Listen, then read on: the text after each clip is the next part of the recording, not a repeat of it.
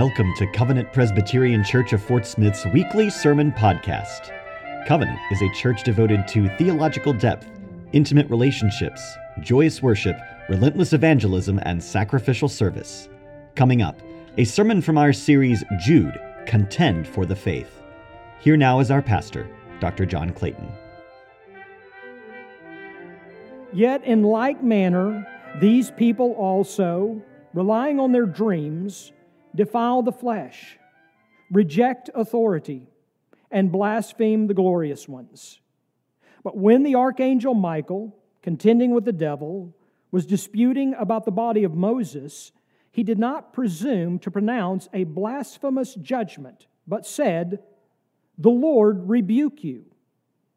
But these people blaspheme all that they do not understand, and they are destroyed by all that they, like unreasoning animals, understand instinctively. Woe to them! For they walked in the way of Cain and abandoned themselves for the sake of gain to Balaam's error and perished in Korah's rebellion. These are hidden reefs at your love feasts, as they feast with you without fear.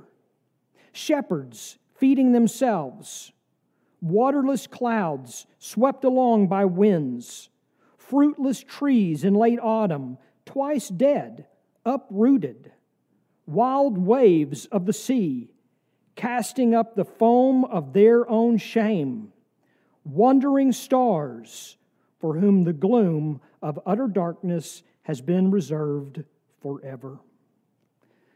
The grass withers, the flower fades, but the Word of God will stand forever. Let's go to Him in prayer. Almighty God, enter our hearts and so fill us with your love that, forsaking all evil desires, we may embrace you, our only good. Show unto us, for your mercy's sake, O Lord our God, what you are unto us. And say unto our souls, I am your salvation. So speak that we may hear. Our hearts are before you. Open our ears. Let us hasten after your voice and take hold of you. Through Jesus Christ our Lord. Amen. In the prior passage, Jude provides a variety of examples of sinful behavior that is due God's judgment. You may recall from last week, those are unbelief, rebellion, and sexual perversion. But his purpose in providing these examples is practical. Practical application in the church. How do you identify deceivers who have crept into the church unnoticed? Jude provides three characteristics for us to look for: defilement, rejection, and dishonor. Do those who claim spiritual insight, whether by dreams or otherwise, defile the flesh? Meaning, do they accept, advocate, and engage in sexual immorality? Or do those who claim spiritual insight reject authority? Meaning Christ's authority over their life and God's ordained authority within the church. Do those who claim spiritual insight, quote, blaspheme the glorious ones? Likely meaning, do they disregard or do they discredit the supernatural?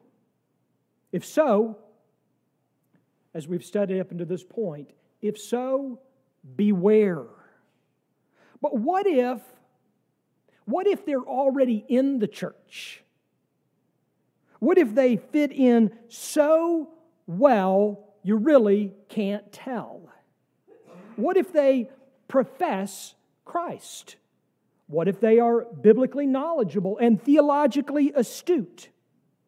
What if they have already reached out to you specifically and seek to win you over to their way?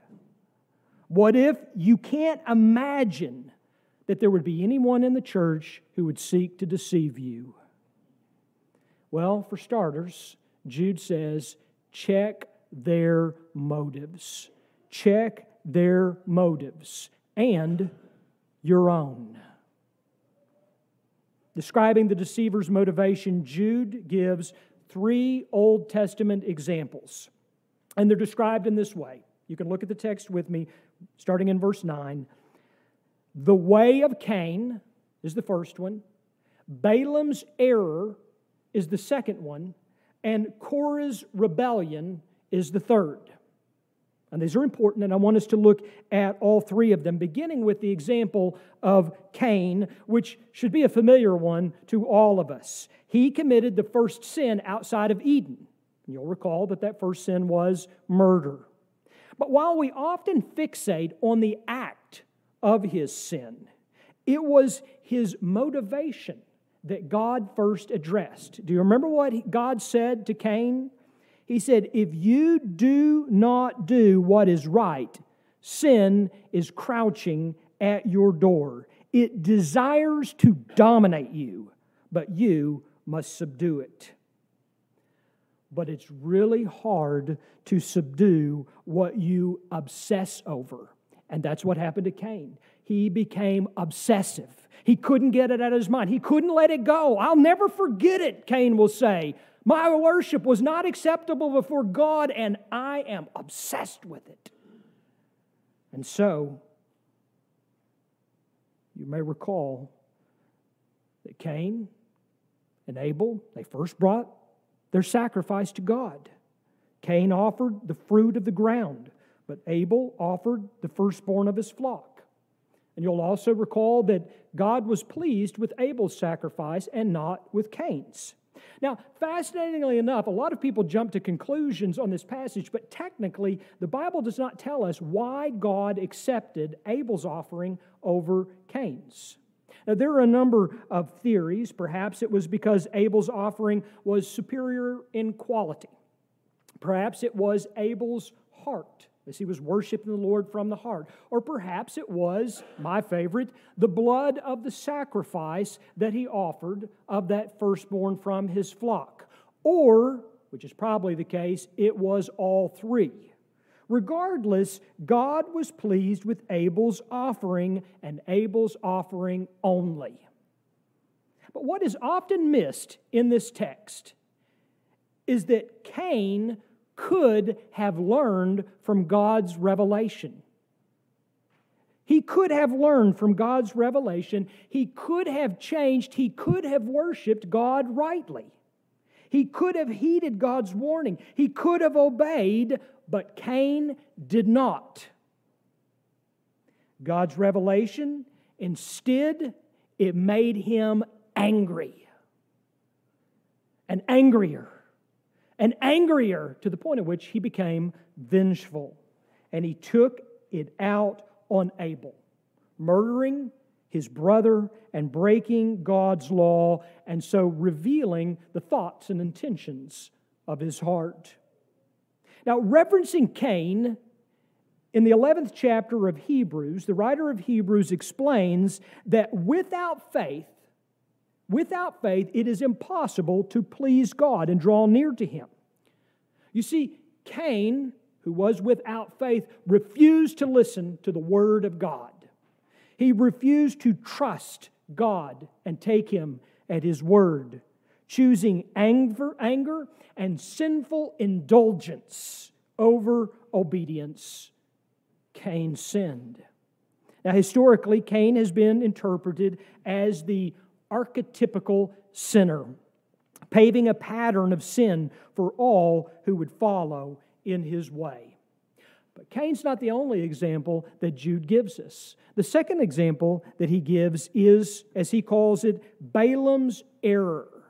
Now, who is that referring to? You may recall that Balaam was a wicked prophet who was hired by the king of Moab to pronounce a curse as a prophet upon Israel. You may also recall that he failed. Every time that he meant to curse, he could not. God kept him providentially from cursing Israel. But Scripture also tells us that Balaam was not unsuccessful. Realizing that he could not curse Israel, he did think there's another way of entrapment. What I will do is I will entice the men of Israel by Moabite women. And the Moabite women then will lead Israel into sexual immorality, and from sexual immorality into idolatry. And, in fact, Balaam was successful. You may also recall that Balaam collected his cash, and God judged Israel, and in His judgment, 24,000 were killed. The third example that Jude gives is Korah's rebellion. Now, this may not be as familiar as others, but this refers to the Israelite who, very frustrated with leadership, very frustrated with Moses and with Aaron, he began to network. And he began to, within the tribes, to pull together 250, which seems relatively small considering the size of Israel. But nevertheless, he was influential. A minority, a brigade to come against and stand against Moses and Aaron. Korah stirred up dissension against the leaders of Israel. And so Moses, trusting the Lord, turned Korah over and his brigade that followed him, pronouncing judgment from God. Now, do you remember what happened when Moses turned over Korah and his followers to the Lord? Scripture says, quote, "The ground under them split apart, and the earth opened its mouth and swallowed them up, and their households and all the people who belonged to Korah and all their goods. So they and all that belonged to them went down alive into Sheol, and the earth closed over them, and they perished from the midst of the assembly. And fire came out from the Lord and consumed all 250 of Korah's followers." Now, in Jude's three examples, he is specifically revealing characteristics of deceivers in the church. But he is also teaching us to examine motives. Look to the motives of those who are seeking to deceive within the church.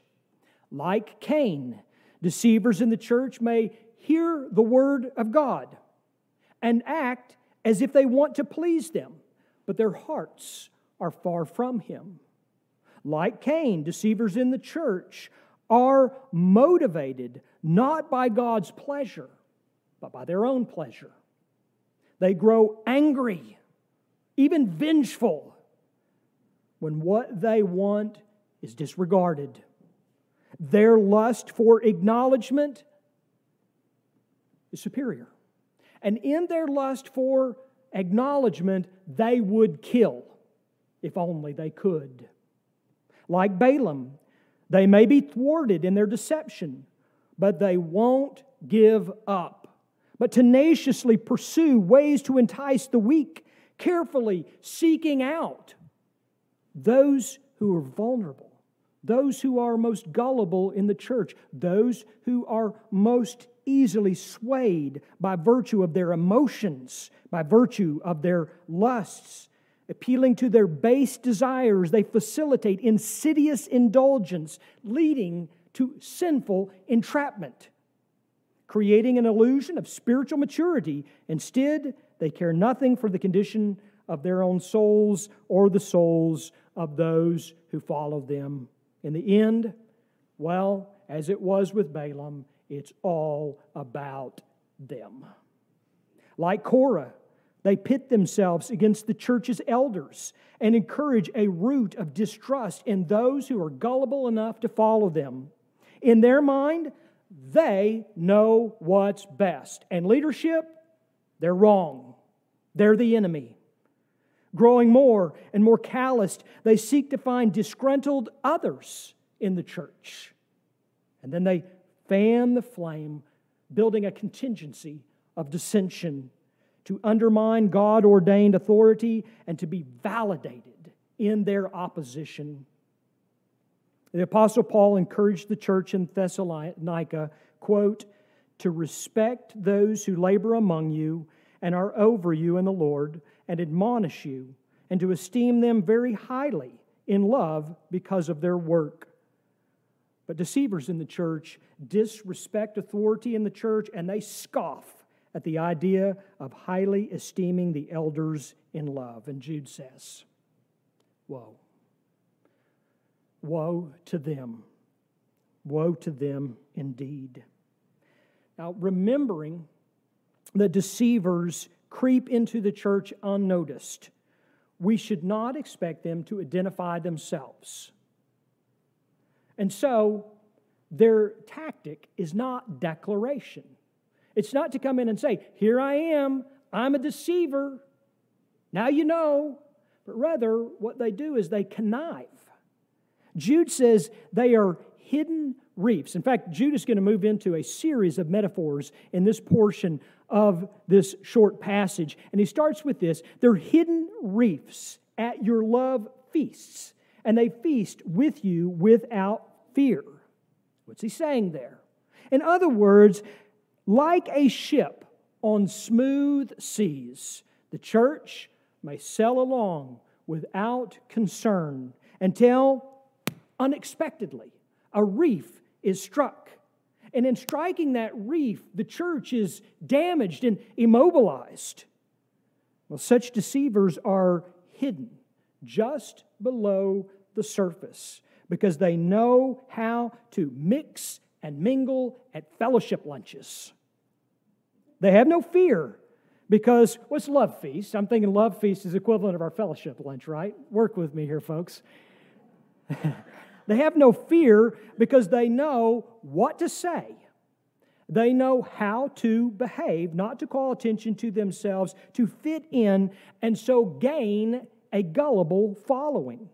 But unlike a true shepherd of the church, a true shepherd, and I think of the elders of this church, and I think about when we went through, for example, the COVID virus and all the craziness that came with that. And I think of these men who on their knees poured their hearts out to God and sought the wisdom of God and came into session meetings without their own agenda, but seeking what is best for Christ's church. And I have watched these godly men within this church pour their hearts out for the sake of this church. And I think about what good shepherds they are. And Jude says, deceivers aren't like that.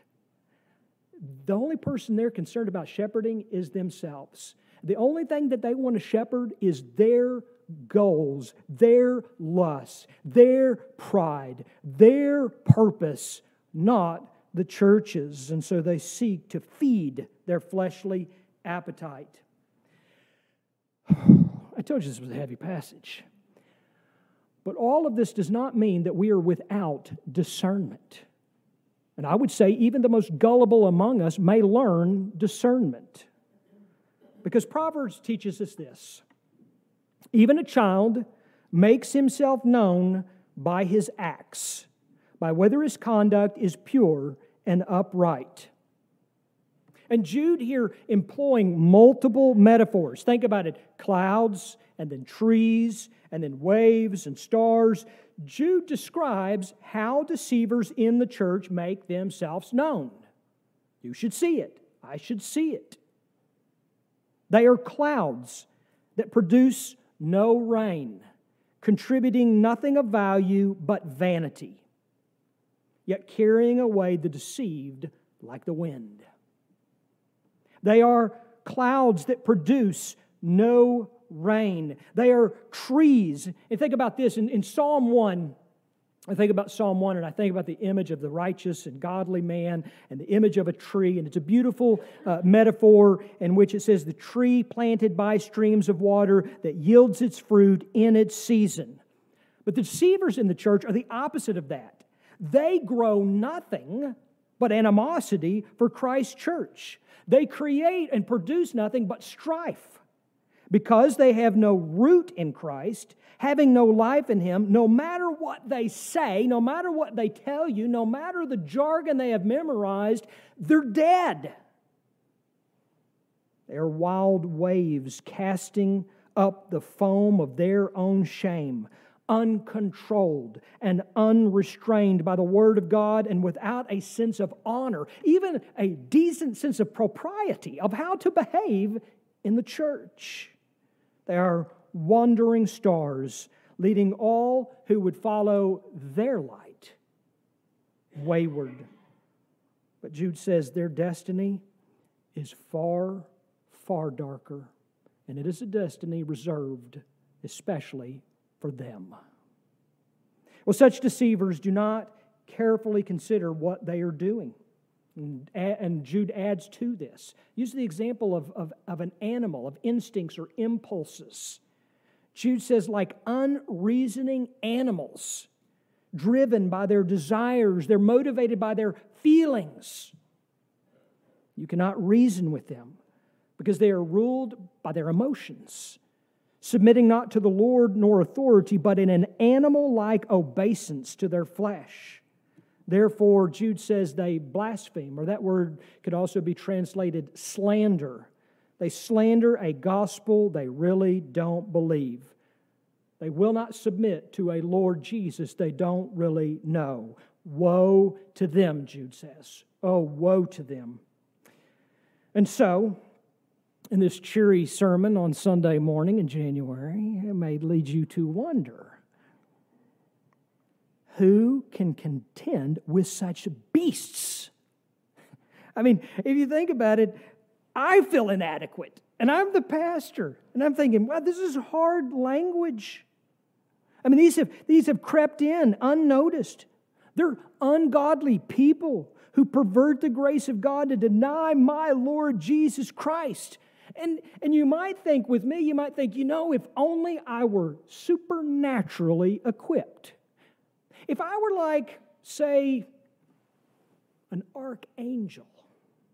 If I were an archangel, well then I would be able to contend with such demonic deception.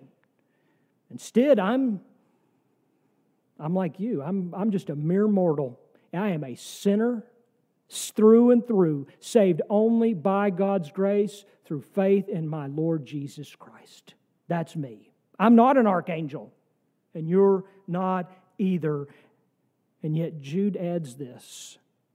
When the archangel Michael, contending with the devil, was disputing about the body of Moses, he did not presume to pronounce a blasphemous judgment, but said, "The Lord rebuke you."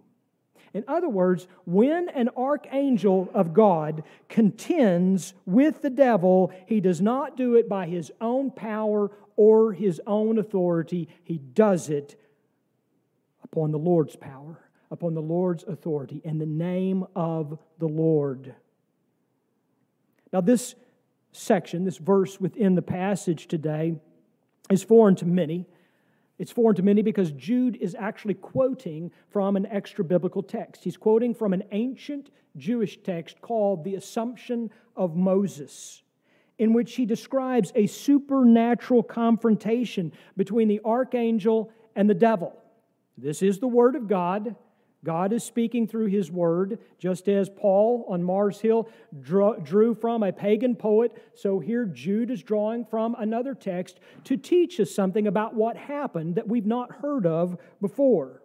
Now, you may recall that in Deuteronomy chapter 34, we read of Moses' death in the land of Moab and his subsequent burial by God, concluding, quote, "No one knows the place of his burial to this day." And so apparently, this confrontation between the archangel Michael and the devil, it happens at this time. The ancient story elaborates in saying that the devil contended for the body of Moses because Moses should not be buried honorably because he was a murderer. And so the devil said, "He doesn't deserve an honorable burial." But Michael didn't say, "You want to bet? You think you're so scary, you Mr. Devil, right? You're just a fallen angel." He says none of that, right? He says, "The Lord rebuke you."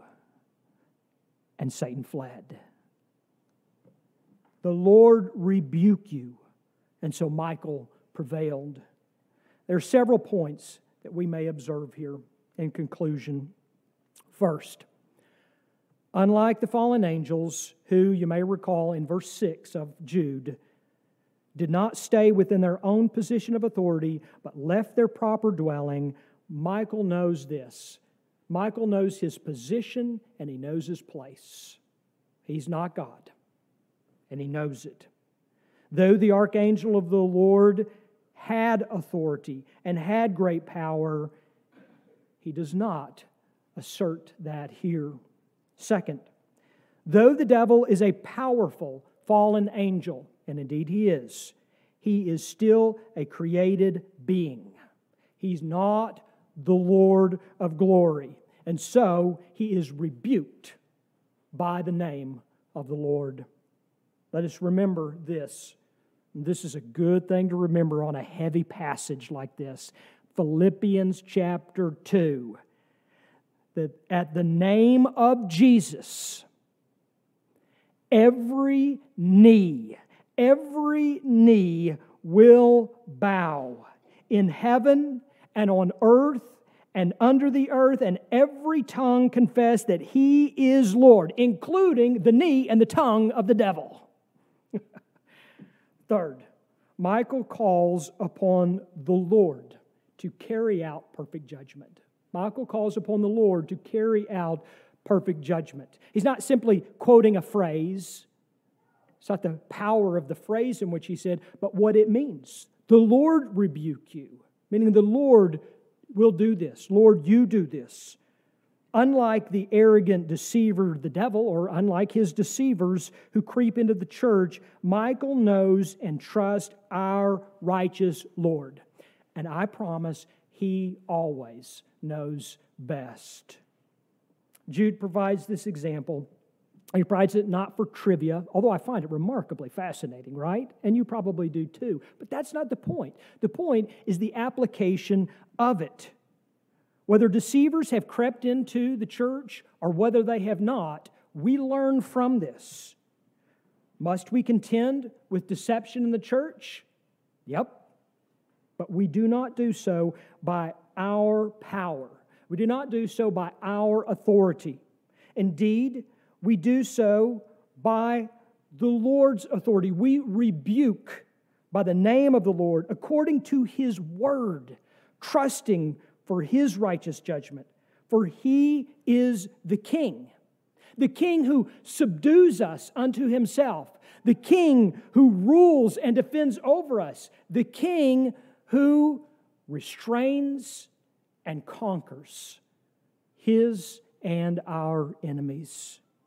As Moses said to the children of Israel, in one of my favorite passages in Exodus, he says to the children of Israel, as Pharaoh and his army are in hot pursuit, and they are a fearful people of what will happen when Pharaoh and the army get there, Moses said this, "Fear not, stand firm, and see the salvation of the Lord, which He will work for you today. The Lord will fight for you, and you have only to be silent."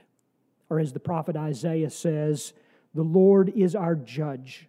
The Lord is our lawgiver. The Lord is our king. He will save us." In conclusion, let me encourage you in this.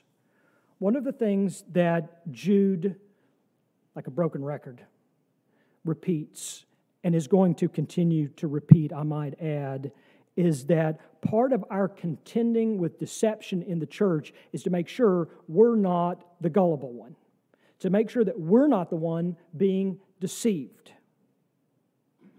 Jude goes at great lengths, as you have seen just in these few short sermons, to help us identify deceivers. Not so we may go and personally rebuke them, but so we don't fall prey to deception.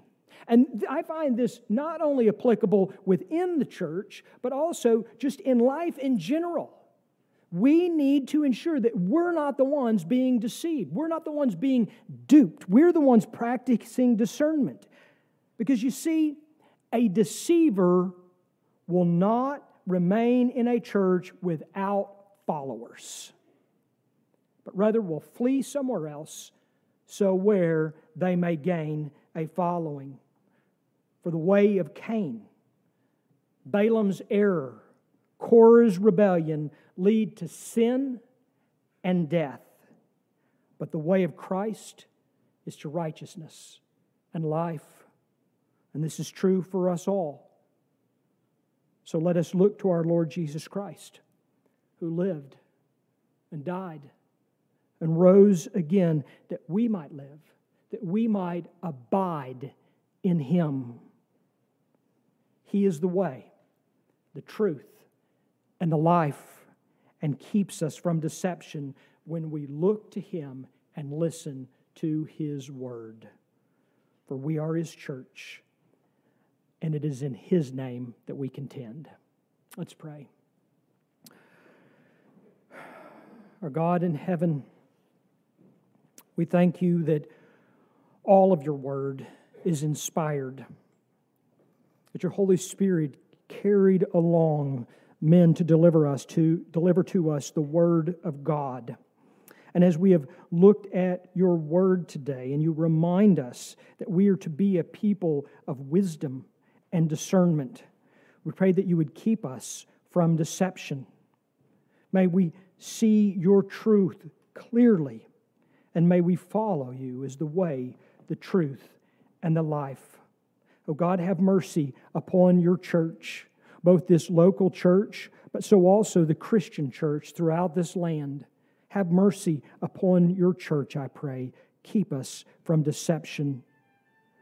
Bless us that we may flourish, so enjoying the peace that comes from only You, that we might be a bastion of light, that we may advance Your gospel throughout the world.